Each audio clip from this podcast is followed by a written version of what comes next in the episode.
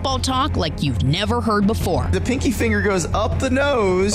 From the tailgates He is a terrible tipper and a terrible human. to the touchdowns, He's going for the corner.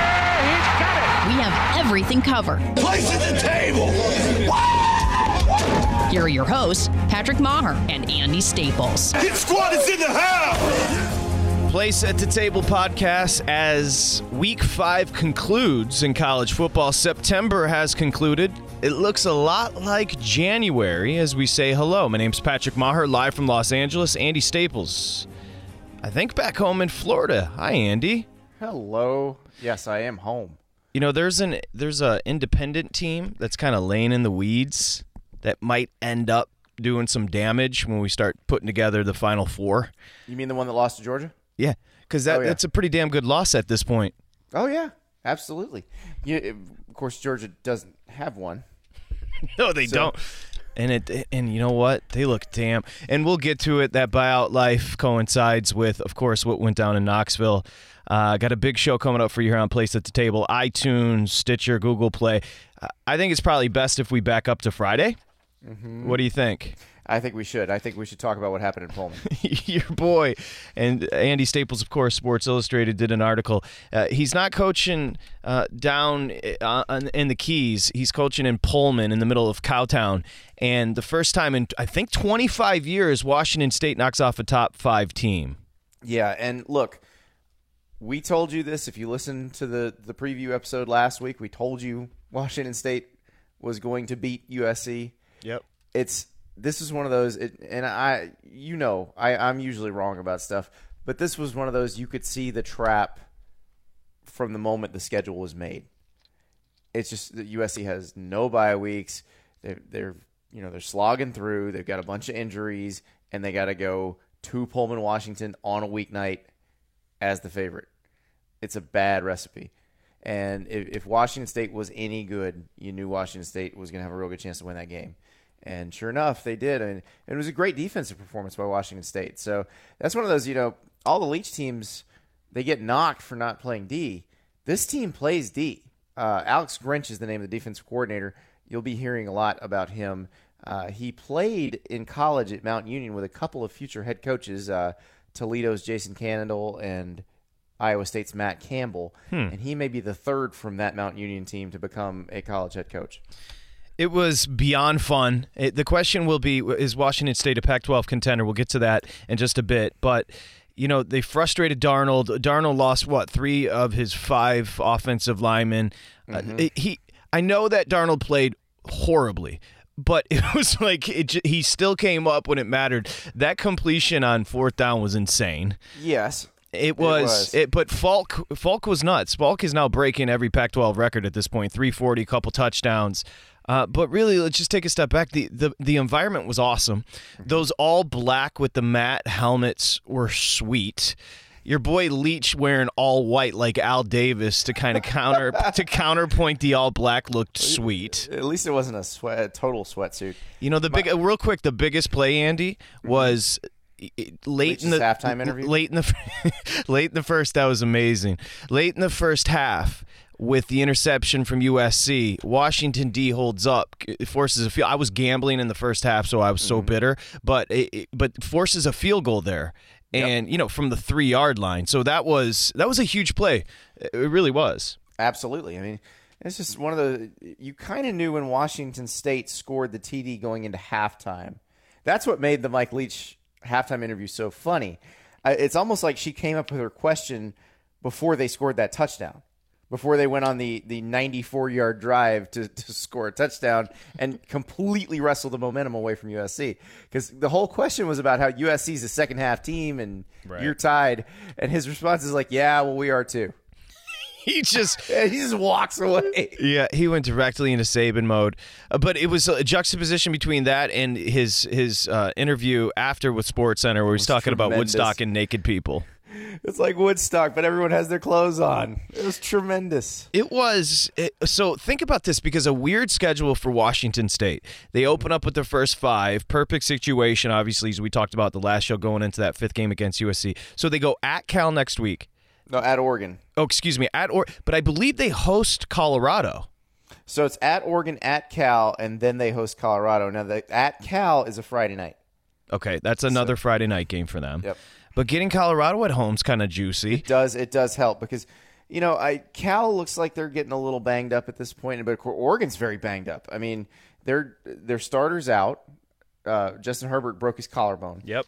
Taylor Alie, the backup, got hurt and went out of the game. They had to bring in Braxton Burmeister, who they were hoping to redshirt.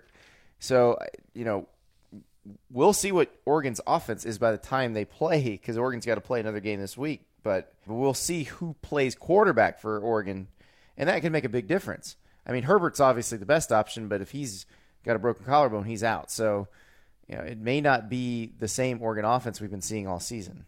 At Utah for Washington State, they go at Utah and at Washington to finish the year, which would make sense because of the imbalanced schedule as far as home and away.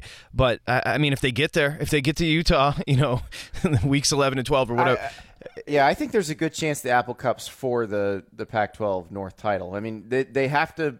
They probably had to be sitting there with one loss because I'm not sure Washington's going to lose. Now, now, the one thing that's interesting in the Pac-12 North had did you watch any of Stanford? I did. Bryce Yeah. Love was crazy. Bryce Love is is putting up video game numbers. It's insane. But Stanford is better than they were at the beginning of the season. So they're better than the team that lost to USC. They're better than the team they were when they lost to San Diego State. If this keeps up, they could be a very good team by the time they play Washington.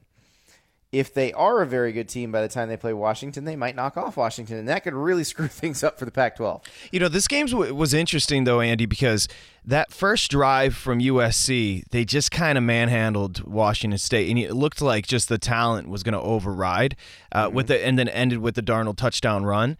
Um, but it completely flipped. I mean, it really it, it was it was amazing to watch. Uh, obviously the- the banged up thing- with USC, but still. The thing about those air raid teams is they wear you down, and especially if you're banged up, they will continue to wear you down throughout the game. So you may look strong in the first couple quarters, but that offense is going to keep coming. They're going to keep making you run a lot. They're going to keep making you run a bunch of plays, and eventually you wear out. And that's I think a lot of that is what happened to USC.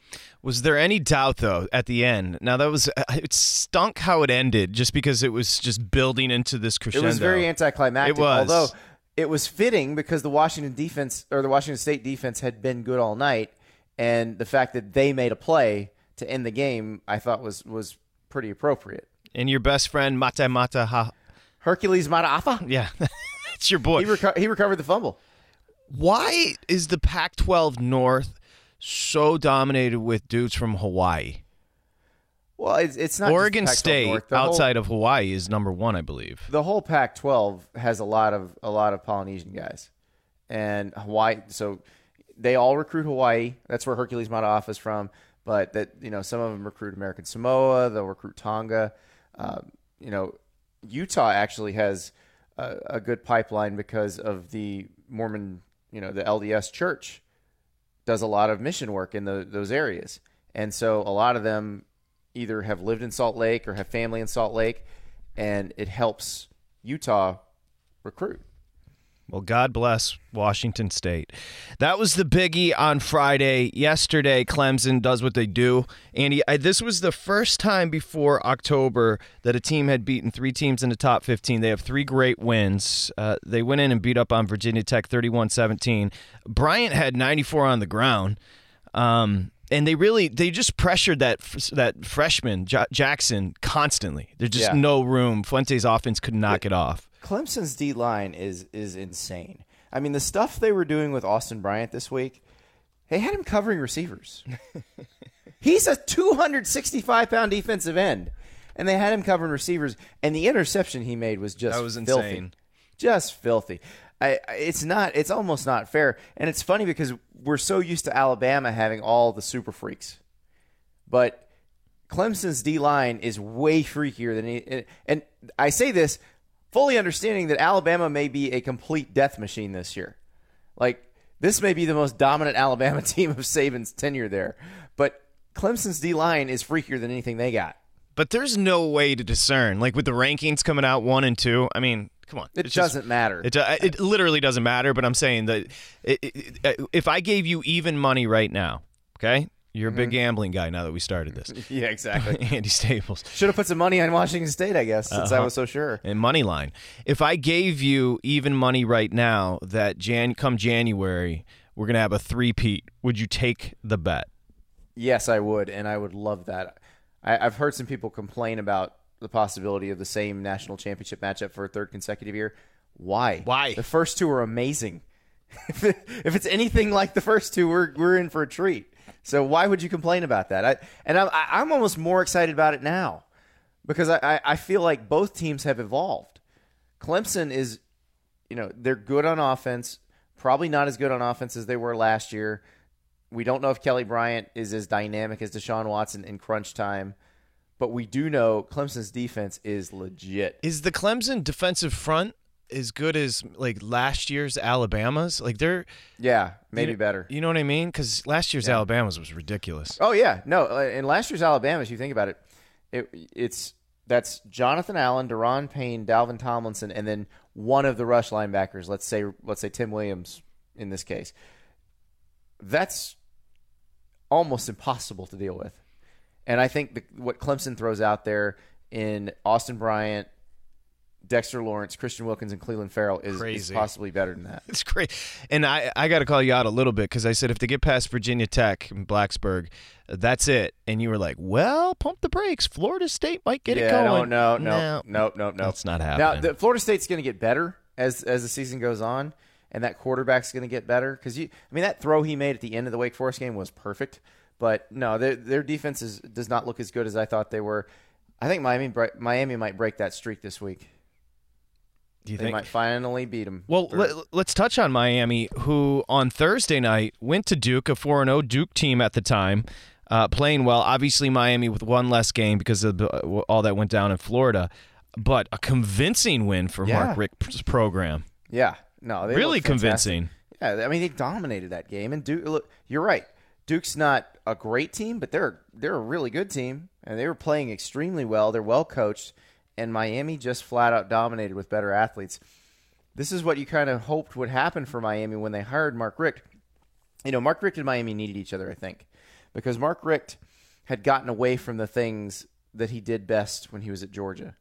You know, he was a great quarterbacks coach, play caller, when he was doing that stuff, that was when Georgia was at their best when he was the head coach. He got away from that, went complete CEO, and by the end, it wasn't the same program. And so he goes to Miami and, and he decides, I'm going to coach quarterbacks. I'm going to be more hands on. I'm going to call plays. And it's it looks like those Georgia teams again. And those those teams were really good. So I, I'm excited to see what happens against Florida State for them because you know this is a program that's just been struggling for a long time, especially in its own state. It's really wanted to regain relevance in its own state, and the problem is Florida State has just dominated them. And now I think they have a really good chance to go to Tallahassee to win the game. And we'll get into our conference breakdown and include Miami, but ask Georgia fans. Mark Richt is setting that that Miami program up for that one Mark Richt loss when it matters the most. Come on, you know it's true. They don't have to play Florida at least. so- oh my God, they couldn't beat Florida. Um, let's move on to a game that you know, and as we get to the conference conversation, Andy, it, it'll be interesting to talk about this team. But Auburn's kind of slowly, you know, just beat up on Mississippi State. Right. Stidham was very efficient, 49-10. So, two weeks ago, everybody kept asking me, "What about Auburn? What about Gus? What's going to happen? Things aren't looking real good." I remember I, I went on Finebaum, and after they played Mercer, and I said, "Let's let's relax. They didn't score against Clemson, okay? Nobody's going to score against Clemson." And then they fumbled a bunch against Mercer, which is correctable. In the past two weeks, they have looked rather dominant. Now we knew they were going to kill Missouri, but I thought that was a pretty good, pretty good showing against Mississippi State. I mean, they defensively, they're very good. I mean, when you look at that Clemson, the Auburn Clemson game, the fact that they held Clemson the way they did, mm-hmm. I think that's a positive. I, I, I think, you know, it's it's Auburn or Georgia is the second best team in the SEC, and you know, if you look at Auburn's schedule, they should not lose again until maybe the Georgia game. Uh, You know, the, it could be that those two are on a collision course to see who the second best team is. Unfortunately for Auburn, they're in the same division as Alabama, Georgia's not. So Georgia has a little a little wiggle room there, but Ole Miss, LSU, Arkansas, A and M, those are all teams Auburn can beat, even though three of them are on the road. Did you get a chance with Finebaum to brag about the Ivy League visits uh, coming out of high school, or Didn't come up. They don't talk much Ivy League football. well, it didn't come up with us either. You just kind of said it. Uh, we were talking about beer. I think. Oh, that's right. We said beer, and you said, "Hey, remember that one time at Dartmouth?" It was my first beer, not Dartmouth. Can you? I, I can't even imagine if I'd have taken a trip to Dartmouth. I mean, it, that's that's that's kind of in the woods there in New Hampshire, and I imagine they get after it pretty hard. I couldn't even tell you where it was. Hanover, New Hampshire, Patrick. Where? wh- What? No, I didn't know that. No, where? Where was it that you did say you went? It was Princeton. Where? Which is That's in Jersey. it's in Jersey. It's basically kind of suburban Philly. The st- state team, by the way, Rutgers looks good for Jersey. It looked promising. what the hell is going on right now? Well, here, here look. Chris Ash. Remember right after they Nebraska fired their AD and Rutgers played the very competitive game at Nebraska? Yes, sir. That doesn't really bode well for the Nebraska Wisconsin game that's coming up this week, does it? You watch your mouth though, by the way, because Nebraska beat those fighting Illini, the Lovie fighting Illini. What a disaster! Well, yeah, we got. I guess do we have to talk about Lovie No. in that buyout life? I don't. I don't. I can't pay attention to them enough because I have too many teams to pay attention to that win games, and so yeah, I, I, I may, but he may be living that buyout life doubly because isn't he already living that buyout life in the Bucs? Yeah, he is. No, there's and by the way, there's two biggies beyond the the games that mattered the most. One was in Knoxville and one one was in Death Valley. So let's hold off on those. Um, you mentioned Stanford. You mentioned Bryce Love, who had on 25 attempts went for 301 and three touchdowns. Crazy. He he he is. They keep on bringing up the quarterbacks, but I think it's between him and Saquon right now. I don't really get into the Heisman stuff, but he's catching up to Saquon. Yeah, that'll kind of work itself out. But if he keeps doing this, it's it's going to be hard. And then Saquon will basically be judged. Saquon is is in that kind of Leonard Fournette mold, the Leonard Fournette 2015 mold. And then it- it's it's what you do against the, your version of Alabama, and, and their version of Alabama is Michigan and Ohio State in consecutive weeks. If Saquon blows up against those two, Saquon's going to win the Heisman. I don't know. Uh, Fournette, you can tell me if you think differently. Now Saquon's small, but Fournette, we just saw it again today. I think I think Fournette's going to be a guy that you know gives you 85 yards on 20, you know, 18 to 22 carries in the NFL. I don't think he's a game changer. I don't think he's a game breaker as far as speed is concerned at the next level. Do you think Saquon will be? It's so hard to tell. It really is because Gurley's coming on now, and there's Yep. different, you know. So it, it it really doesn't like the only one that we knew was when Barry Sanders was going Right. nuts. Right. I and I had a mailbag question about Saw him that, last week. yeah. Just just and and just wanted to put the YouTube clips because the most amazing thing about Barry Sanders to me is he ran like that in college, and then he did exactly the same thing in the NFL. Nobody does that. Well, you know that is what like literally that was my obsession growing up in Michigan. But we didn't, and you and I are the same. But I didn't really get to see because we didn't have the internet. We didn't have uh, an opportunity to stream games and get multi. So uh, coming out of you know school, college for Barry, I knew and I saw some of the highlights, but I didn't really know what to expect. Has anybody ever literally went from one level to the next and it didn't even change him at all? Like think about what happened. Yeah, he did it I'm- for ten straight years. I, I'm trying to think. I mean, maybe maybe Marino or Montana. Yeah, I guess you could say Steve, that. Steve Young. Um, there aren't many. But he wa- he was the best. We should we should probably put him above Mike Vick when you and I just get jock these guys. Like Yeah. Barry was the guy. Because Vick, there were times Vick got shut down. I remember when I was working for the Tampa Tribune, I covered a, a Bucs Falcons game where the, the Bucs defense just absolutely annihilated Mike Vick, and Barry, it never it never felt like he got shut down. No, it really didn't. Um, okay, so we talked about Auburn. You know, interesting, especially. I mean, it's not a big win, but they did do it in, in Lincoln. That being Northern Illinois beat Nebraska. How about San Diego State? Uh, 19 in the country right now, obviously non-power five, but uh, that is a team that you know we've talked about. What Central Florida. And now San Diego State looks to be the team outside that Power Five. I would think so, and and that Stanford win I think will continue to look better as Yeah. Stanford gets better. So the the KJ Costello thing for Stanford is is I think it seems pretty big, and uh, I'll give Greg McElroy credit for that one because he's the one who kind of hit me to, to Costello and said, "That's the guy. If they ever think to put him in, that they're going to take off." And they put him in because they had to against UCLA, and it doesn't feel like they've looked back at all. Penn State beats up on Indiana 45 to 14. Saquon went nuts. I mean, he's doing it, you know, whether out of the backfield, catching the ball, running the ball on returns. yeah. Yeah. he's crazy. But there's really nothing from that Indiana team that you're going to take. No, and you know they go to Northwestern. I'm not sure there's much you take out of that either. Northwestern hung with Wisconsin for a little while, but I, I think Penn State should be able to handle them. And then Penn State's off, and then they get Michigan. So I mean, thing, things get really real here for Penn State in uh, in not much time. Place at the table. All right, take your pick. It's come to the dramatic part of the show. Should we start with Ed or should we start with Butch? Let's start with Butch. Well, 41 nothing, worst home loss in billion years, a lifeless performance. They don't have a quarterback. They don't have obviously an identity. Uh, Georgia's really good, but again, I don't even know what we were watching with with with Tennessee. That I'm was not sure they did either. They didn't reach a, the red zone by the way. They the had way. a center butt fumble. yeah, there was a butt center fumble, and they neglected Punter to, kicked it into the long snapper's butt too. I think they neglected to uh, end up in the red zone at home, which Yeah. is tough, problematic. Problematic. Su- and, suboptimal, as the soccer guys say. And we've come up with that buyout life. And, and for those, of- we're not hoping people get fired. And by the way, that buyout life insinuates they're getting paid a bunch of money. It's all It is- good. It is my dream, of course, to be paid millions of dollars to not work. That is It- my lifetime dream. And let me, can we just say this is year five for Butch? It's not like we're saying yeah, it's not an Ed Orgeron conversation, which we'll have, but it's year five, and that was as dispirited as you get. So here, here's the deal. They're not firing Butch now. We're recording this at eight o'clock Eastern time on a Sunday night. He hasn't been fired yet. He's Shout to hard work. He's he yeah, exactly. He's not getting fired right now. He now I'm not saying he won't get fired. I'm saying he's not getting fired off of as a reaction to this game. So they have an open date. They they can kind of work on some stuff. They get South Carolina when they come back.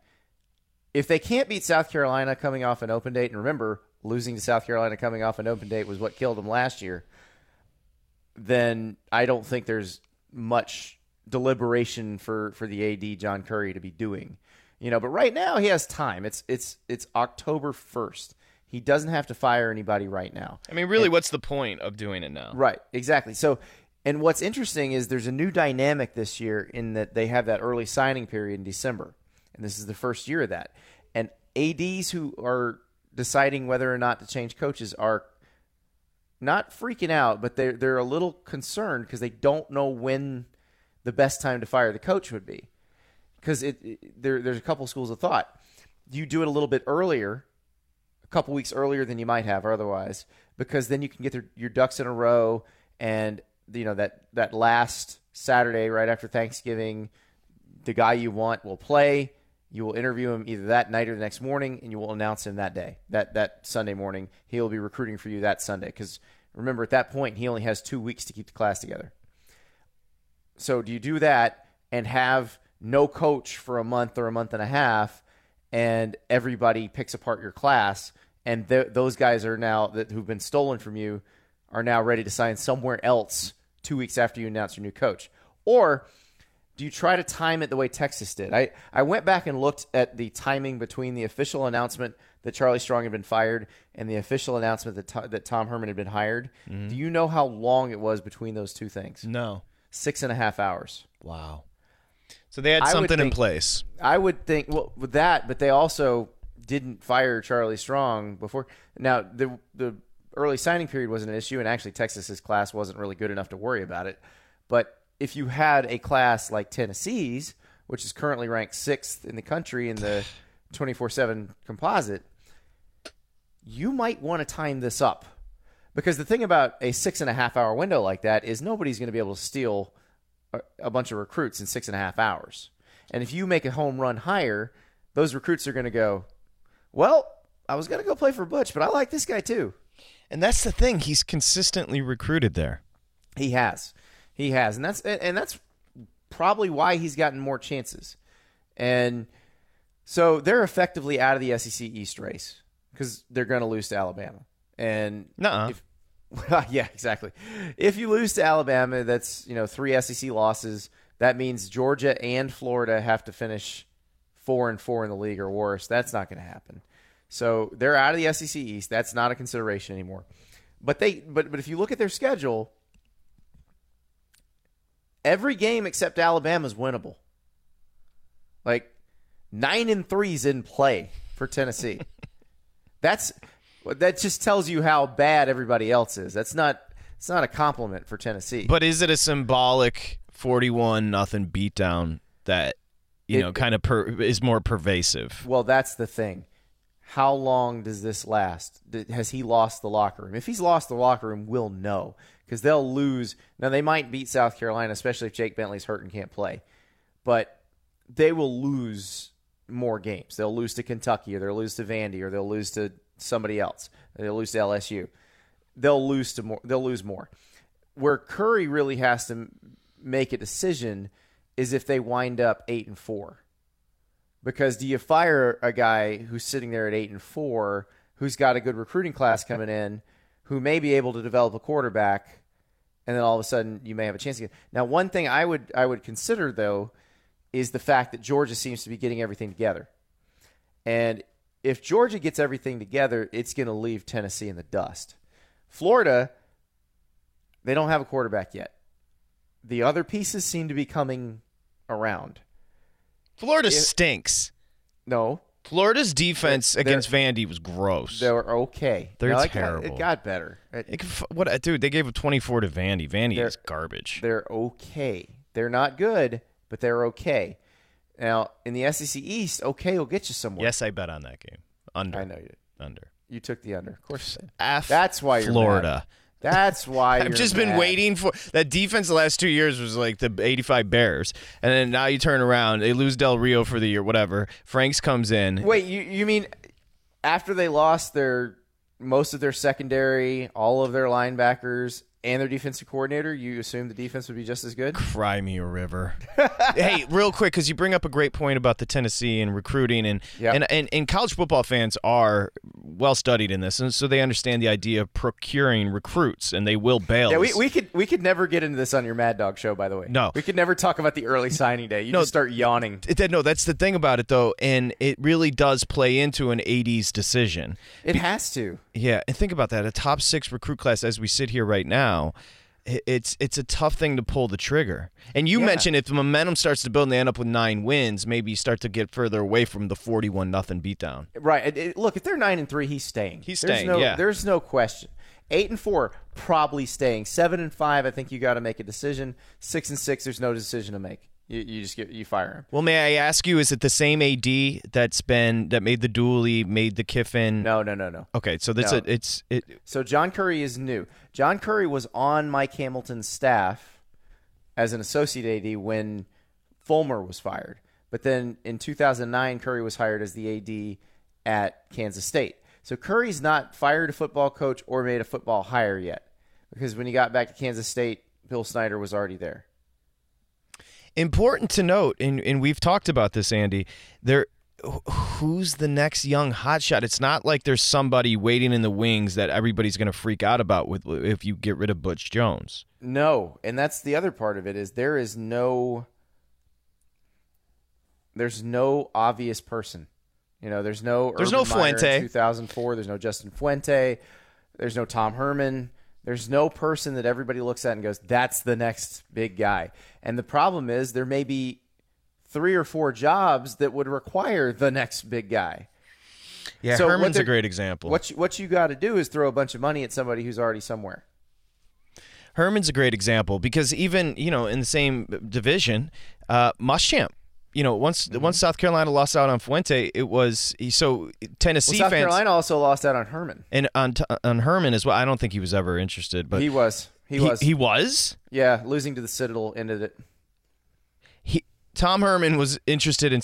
Don't do this to me on a Sunday, dude. Jesus He Christ. was. He was, and his, it was when they turned their attention to Kirby Smart that Georgia goes, "Uh oh, we got to do something," and they fired Richt and hired Kirby Smart. So that it now a name I'll bring up, and I don't know. You might just laugh at me, but is somebody like Tee Martin? okay, so that's not a bad thought because of who Tee Martin is. Now, I, I I've talked to the analytics people, and they say the whole going to the school, being an alum, does not mean anything. It doesn't help you significant. There's no statistical significance in terms of improving your performance if you went to the school, but it would certainly be a link to the Fulmer era. It would, you know, a national championship winning quarterback mm-hmm. who has proven himself as a coach. And I don't, I don't mind the idea of hiring a, a good coordinator. Think of so. I, I had somebody who, who's worked in college football for a long time text me today and said, "Why do they keep hiring the, these head coaches, assuming they're going to get, you know, similar results?" And he's like, "Look at look at some of the the better hires through the years. Like Bob Stoops was hired as a coordinator, and then dominated at Oklahoma for 18 years." But give me an example of who the dude that texted you was talking about. Like, is he talking about retreads in particular? Uh, well, no. I mean, he's he's talking about he's saying the ADs need to think a little more outside of the box and not assume they have to hire a sitting head coach. Now, I, let Okay, me okay. Let, let me throw a coordinator out there who, because of a strange career path, has head coaching experience, and I think would be perfect for a lot of these jobs. Joe Moorhead at Penn State. His offense has been phenomenal at Penn State. Now, granted, when you have Saquon Barkley, Mike Gesicki, and, and Trace McSorley, your offense is going to be pretty good. Mm-hmm. But just the way he runs it, the way he designed it, it's so efficient. I think it could work with, with multiple players. I think he's smart enough to work it around the talent of the players he has instead of just saying, This is my system. We're going to run my system because I'm a genius. But he remember his last job was head coach at Fordham. So he has that CEO experience just at a smaller level with less money. But he's done a lot of the same managerial things that you would have to do as the head coach at a, at a Power Five school. So I think that makes him one of the more perfect candidates for the schools that are going to be looking for somebody. Okay, but injection of realism. Okay. You're also now hiring social media. You're hiring a guy with a forward-thinking attitude when it comes to social media, being hip. The, the- like the the Harbaugh thing has worked because Harbaugh, while he's wearing the khakis, has also just completely. well, complete. Moorhead Moorhead will do that too. Okay, I did. He I don't. I, I yeah. don't know of them, Yeah. but you you understand. Like we talked about Cutcliffe, who if you gave him Butch Jones's players might end up winning ten games, but we don't know if that's the type of that's the type of dude kids are going to go play for in this weird transitional well, social Cut- media. Cutcliffe's staff actually does all that stuff really well. Okay. It's, that's part of you, you don't have to do it like Tom Herman does it or Jim Harbaugh does it. Those two are probably the best head coaches when it comes to that. But you got to have people who do. And it can be assistant coaches, it can be coordinators, it can be position coaches, it can be uh, inside recruiting guys, uh, football ops guys, whoever it is that's good at it. You know, Michigan just hired a guy from Arizona named Matt Dudek, who is kind of a kind of a do everything guy. He he handles a lot of the recruiting stuff inside. He handles a lot of the the office managerial type stuff. He was at Arizona with Rich Rodriguez. He's very creative. All those wacky videos they did, he was Okay. the brains behind a lot of them. Uh, he's always thinking about what will work on social media, and that's something Harbaugh has hired a bunch of people like that. The, you know, their video guy is fantastic because they know that stuff works on recruits. All right, that buyout life, Butch. We'll wait and see the the. So I brought this up. The second half of Syracuse, LSU. What I meant that that Syracuse was right there is like up front they seem to be just as good, and that seemed to be the case when I was watching the LSU Troy game. Troy beats Oh, LSU. Troy was better. Yeah, and Troy wasn't even playing at like they're they're good, but they're not. I mean, it's 24-21 win. Um, it's not like Troy was on this other level of balling out. No, I mean Troy lost to Boise State, the same Boise State team that got throttled by Virginia. Yeah, at home.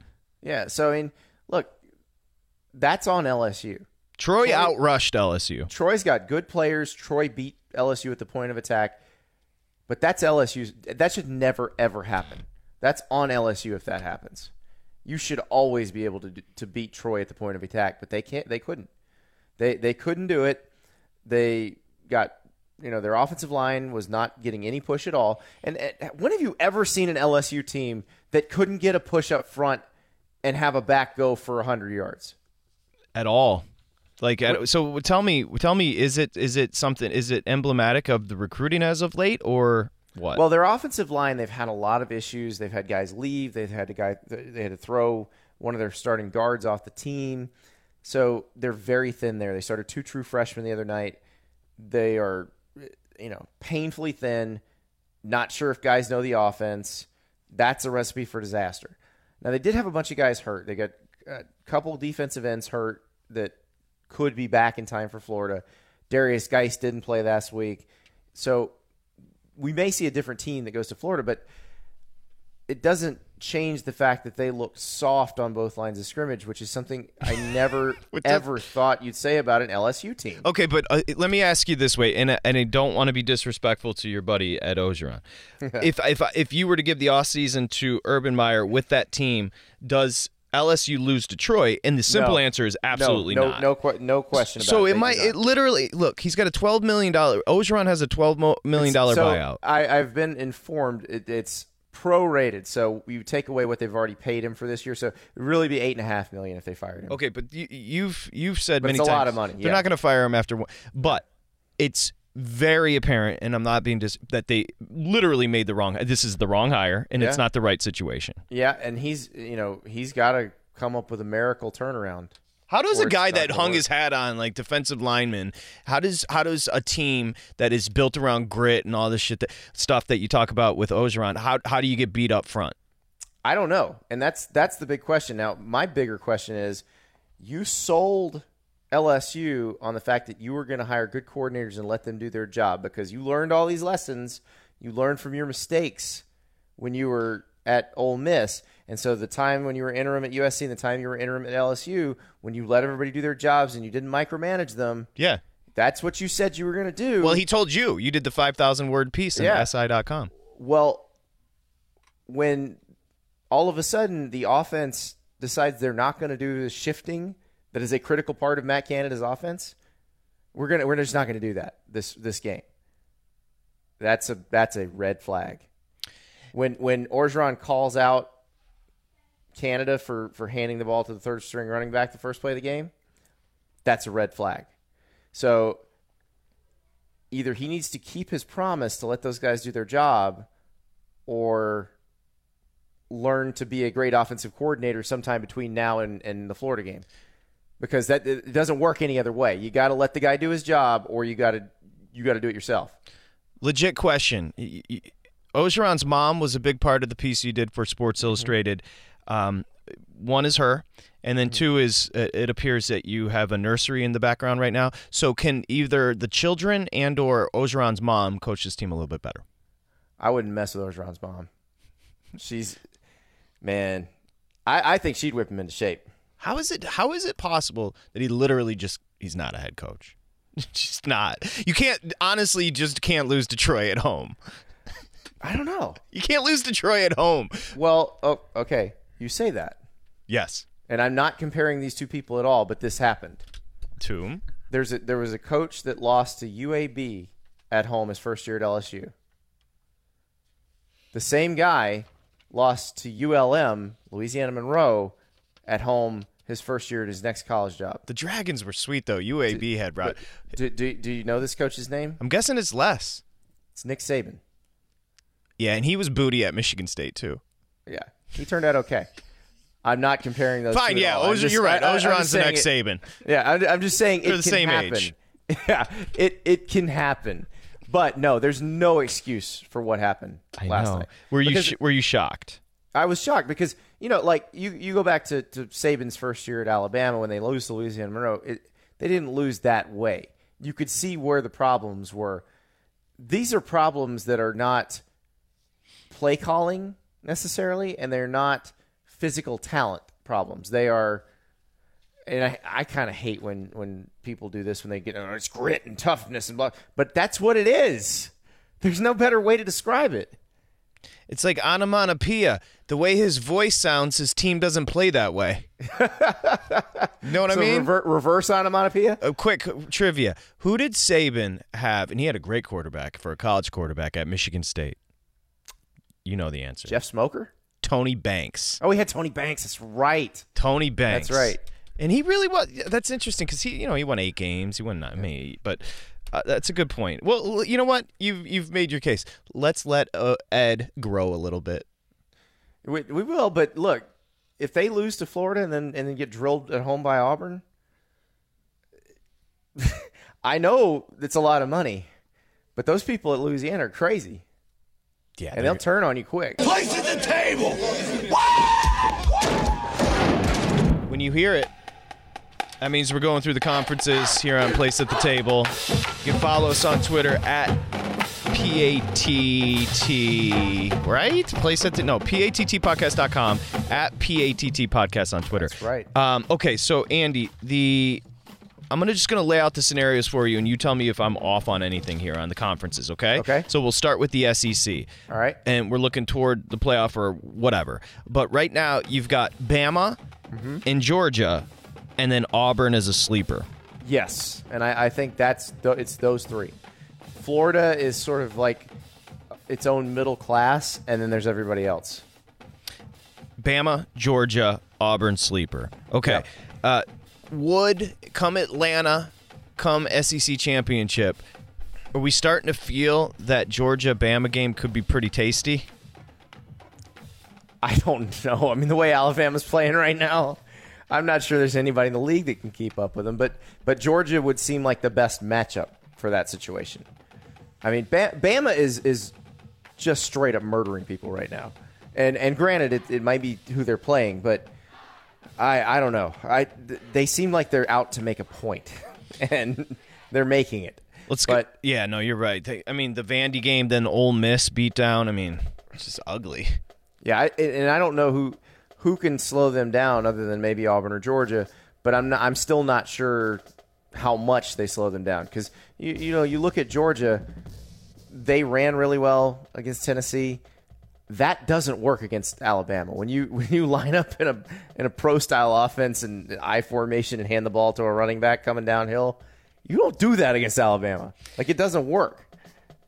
The ACC, Clemson, and everybody take care. I mean, if you want to throw Miami in the mix, Virginia Tech, I, I, Florida State's wanted to. They're just it's it's Clemson, and that's it. That's it. I mean, we saw the team that may play Clemson in the title game, in the ACC title game last night. Clemson was at their place and had no trouble at all. So it's it, you know unless Miami is is that much better, and then and maybe that's the case, but even then, I, I still don't know how how anybody scores enough to stay with Clemson. It's the Big Twelve, and it's Oklahoma, TCU. Can they beat the Sooners? And then Mm-hmm. Right. Oklahoma State, maybe if they win out. West Virginia, West Virginia plays TCU this week. West Virginia, yeah, but West Virginia lost to Virginia Tech. Yeah, but th- that's not a conference game. you know, they, Fair. they still win the league. So I, I, I'm I'm very curious about that game because look, you saw Texas Tech push Oklahoma State to the brink last night in Lubbock. So I and I saw Baylor push Oklahoma to the brink, and that was kind of shocking after what Oklahoma did to Ohio State. So. I think these teams may be maybe bunched closer together than we think. Are we saying TCU? It's possible. I have TCU in my projected playoff at SI.com this week, but it's it's really more of a placeholder for for a one loss or, or undefeated Big 12 champ. Now you mentioned non-conference. You know what? I'm going to hold off on the Big Ten. Pac-12 uh, non-conference does play here. Washington had a weak non-conference schedule. Washington State sitting at five and zero. Utah sitting at four and zero, and then maybe USC wins out. Uh, but Washington, Washington State, Utah right now. Let me give you the nightmare scenario for the Pac 12. USC loses to Notre Dame and then wins out otherwise. Washington goes undefeated in the Pac 12 North, goes you know, goes undefeated in their regular season schedule. US two loss USC plays undefeated Washington in the Pac 12 title game and beats them. No playoff for the Pac 12. by far, by the way, the most fascinating conference. It's not close is the Big Ten. Now, Penn Yes. State non-conference was Akron, Pitt, and Georgia State.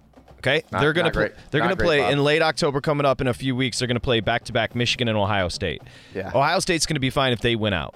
Wisconsin's four zero, Michigan's four zero. The Big Ten is, as your kids would say, lit. Yeah, the Big Ten is, is number one in our uh, in our conference. It's not even close, by the way. No, no, it's not. And look, Wisconsin may have something to say about all this. You know, we we talk we keep say, assuming the East team's going to win the Big Ten. I don't know.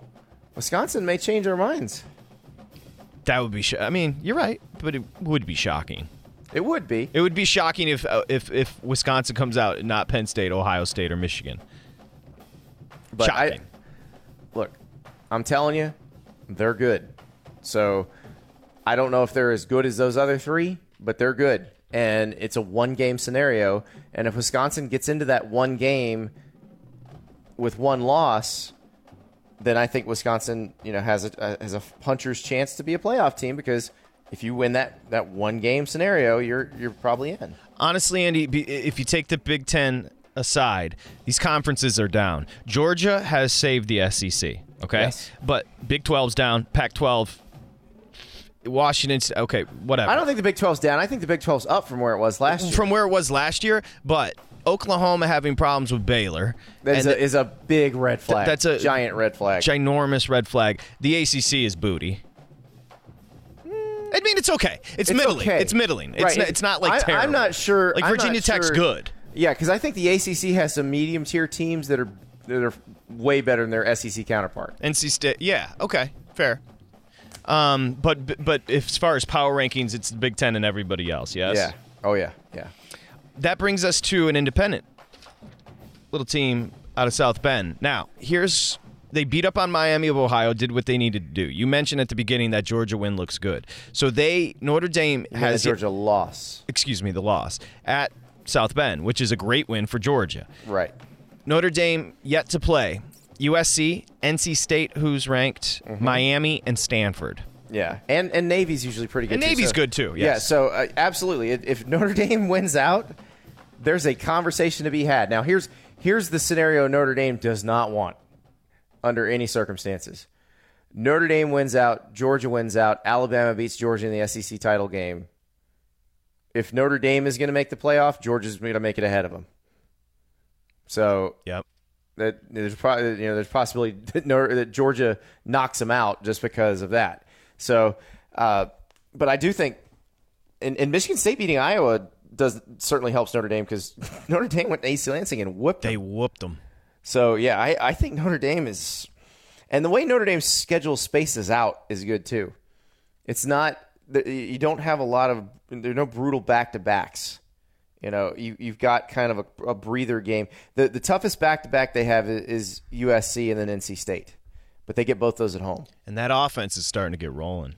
Mm-hmm. I told you Wimbush was going to be good. Yeah, no, you're right. All right, that means Name a city, and Andy has eaten there. Choose a restaurant, and he'll break it down better than a cover two defense. Let's find out what's good. what's good with Staples Sports Illustrated. You can check the column when he drops it.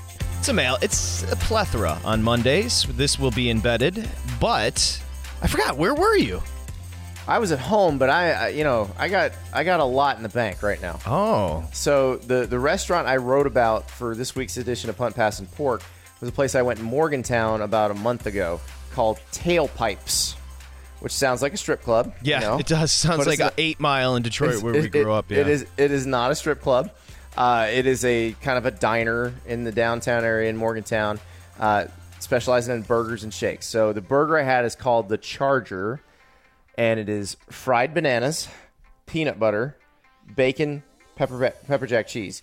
Now it's a half pound patty. I of course doubled that because I could. They gave me the opportunity, and of course I took it. Welcome. Uh, so full pound of beef, peanut butter, fried bananas, bacon, pepper jack. It's tremendous. and the place is called Tailgates. Tailpipes, but tail tail pipes, that ass. more like a strip club. No, but you also have to get a shake. They have cereal shakes there. They have fruity pebbles. They have crunch berries. They have cinnamon toast crunch. I got cinnamon toast crunch because that was that's the so the the cereal milkshakes are basically an ice creamized version of the milk you drank out of the bowl after you drank after you ate a bowl of cereal. The best bowl of milk was always at the end of the bowl of cinnamon toast crunch because it was sugar and cinnamon. So the cinnamon toast Yes. crunch shake was by far the best of this bunch. So the cinnamon, you got a cinnamon toast shake and a bur- Is that all part of the Atkins or like what, what part of that? Is that like, South Beach? Uh, it's part of the buy new pants diet. I have a question. I got to back up because I had a burger last night. So I need your culinary expertise. All right. What, what can we get off the brioche buns? Is that what they are? Like these? I, like- you know, I think I think people just like saying brioche. I don't get what makes a brioche bun that much better than anything else. I mean, like I understand what's up when you get a Kaiser roll or something, or a poppy seed one, or you know, you get some, you see something on there. Brioche just looks like regular old white bread. chick was mean mugging me when I said you got anything besides that brioche. Uh, but No, okay. the, the the the correct answer is always pretzel roll. If pretzel roll, I would agree. And Yeah. medium rare on the burger. medium or medium rare. If I trust the place, I'll go medium rare. Um, you know, it's ground beef, so that's you do have to worry about the the the stuff, the diseases and stuff. So, uh, medium takes care of all that stuff. If it's interior cuts of meat, I go rare. If it's like a you know a good steakhouse steak, rare only. Okay, and then you're given a choice. I was given three choices, but I don't really think there is a choice when given a choice for cheese on a burger. I'm a cheddar guy. Now the the burger I talked about had cheddar jack, uh, pepper jack because that's that's what they chose to put on it, and they felt like it it complemented those ingredients best. So I was going to give them the benefit of the doubt on that. But when given the option, I go cheddar unless I want a mushroom Swiss burger. So you just don't respect blue cheese. No, I like blue cheese fine, but it's I, it's not one I put on my burger. Qu- quickly, uh, little audible top national burger spots. No, okay, I, I get in trouble for this. Uh, we don't count. We're not counting Five Guys in the same category as Wendy's, Whataburger, Yeah, In and yeah, Out. All no, that. yeah, because no, that- a Five Guys double cheeseburger is like eight ninety nine. So it's a little bit different class of burger, I think. Okay, so you're just driving with the kids and you got to run into a place and that's not around, nor is In and Out, obviously. And where are you driving Where I into? live. Ooh, um, maybe probably Wendy's. Okay. because I Wendy's is is is low key decent. Like the chili's good there, the the baked potatoes are good, and the burgers are not bad either. Fries have gotten better. They've changed the fries around a little bit. Tailpipes. Tailgaters. What is Not- it? T- tailpipes. Tailpipes. Not, not a strip club by the airport, even though it sounds like one. That's what's good with Staples. So what's good with week five going into week six? Can we look ahead? Um, oh, there's this this week is a week of intrigue. set it up for me. Well, you got the the Miami, Florida. Well, actually, we'll start Thursday night. Louisville at NC State. That's a that goes back to the fun Thursday night games before they got terrible when the NFL started playing That's going to be night. good. I feel like Louisville plays on Thursday night a lot, which I like. Remember a few well- years back they played Florida State on Thursday night? Yeah, but they don't do that as much anymore. Yeah, that was a great game against Florida State. That was the one where Dalvin saved Florida State in the second half. In Louisville. Louisville, Yep. Louisville should have won that game. Yep. Yep. All right. So you've got Michigan and Michigan State, which I think is a, a pretty interesting game. Yeah. You've got TCU West Virginia. The Pac-12 is really interesting um, because you've got Stanford and Utah, which is just power. You know, beat you up on beat you up. You've got the Washington State Oregon game, which we talked about a little bit. Wisconsin Nebraska, which for Mike Riley's future is a, is a big game. Alabama Texas A&M. You know what has happened to Texas A&M after they played Alabama each of the last three years. So, does that happen again? Does Alabama continue to basically name its score against SEC opponents? Plus, then- and A&M then- has to ba- pick themselves up off the map after playing a tough, uh, Muschamp South Carolina team. Ah, they may that was a that was a good game, good but they game. uh, they got through it. South Carolina decided to stop blocking. In the yeah, fourth after that game, they didn't even try in the fourth. which which which made it made it slightly problematic. No, another game that that is is interesting just because of the backstory is Florida LSU. Remember LSU going to Gainesville because of all that back and forth last year after the hurricane, and LSU saying Florida was scared, Right. And then the SEC finally stepping in and saying, "Okay, Florida, you go to Baton Rouge this year in November and play LSU, and then, LSU has to come to Gainesville tw- twice in a row." And Florida went and beat LSU, and I've never seen an athletic director actually take a loss during a football game, but that happened that day. Well, that's to put it in Andy words. That's just an appetizer because we'll be dropping another place at the table midweek to get you set up for week six. Download and subscribe iTunes, Stitcher, Google Play, pattpodcast.com. Do us a favor, leave a review. Uh, you can follow us on Twitter at PATT Podcast. Last words from Andy Staples. Cinnamon toast, milk. Cinnamon Toast Crunch milkshake. Imagine when you had your Cinnamon Toast Crunch as a kid, and there was the milk at the bottom of the bowl. Imagine you had put two scoops of vanilla ice cream in there and then thrown it in a blender. Not that That's anybody cares, but about. not that anybody cares, but I, I've never had milk. I hate I hate the consistent. I mean, I've had it, but I never. As a kid, I would cry. I hate the consistent. I would We put, have we have so much to talk about. I would put orange. episode. Wait, check this, and we'll do it next. I put orange juice on cereal or water. Coming up next. Wait. po- like the dad in Friday tells him to do. put water or You better orange- put some water. what? We're gonna start week six preview with. We're not gonna talk about football at all. We're just going to talk about water on cereal. It's Place at the Table podcast.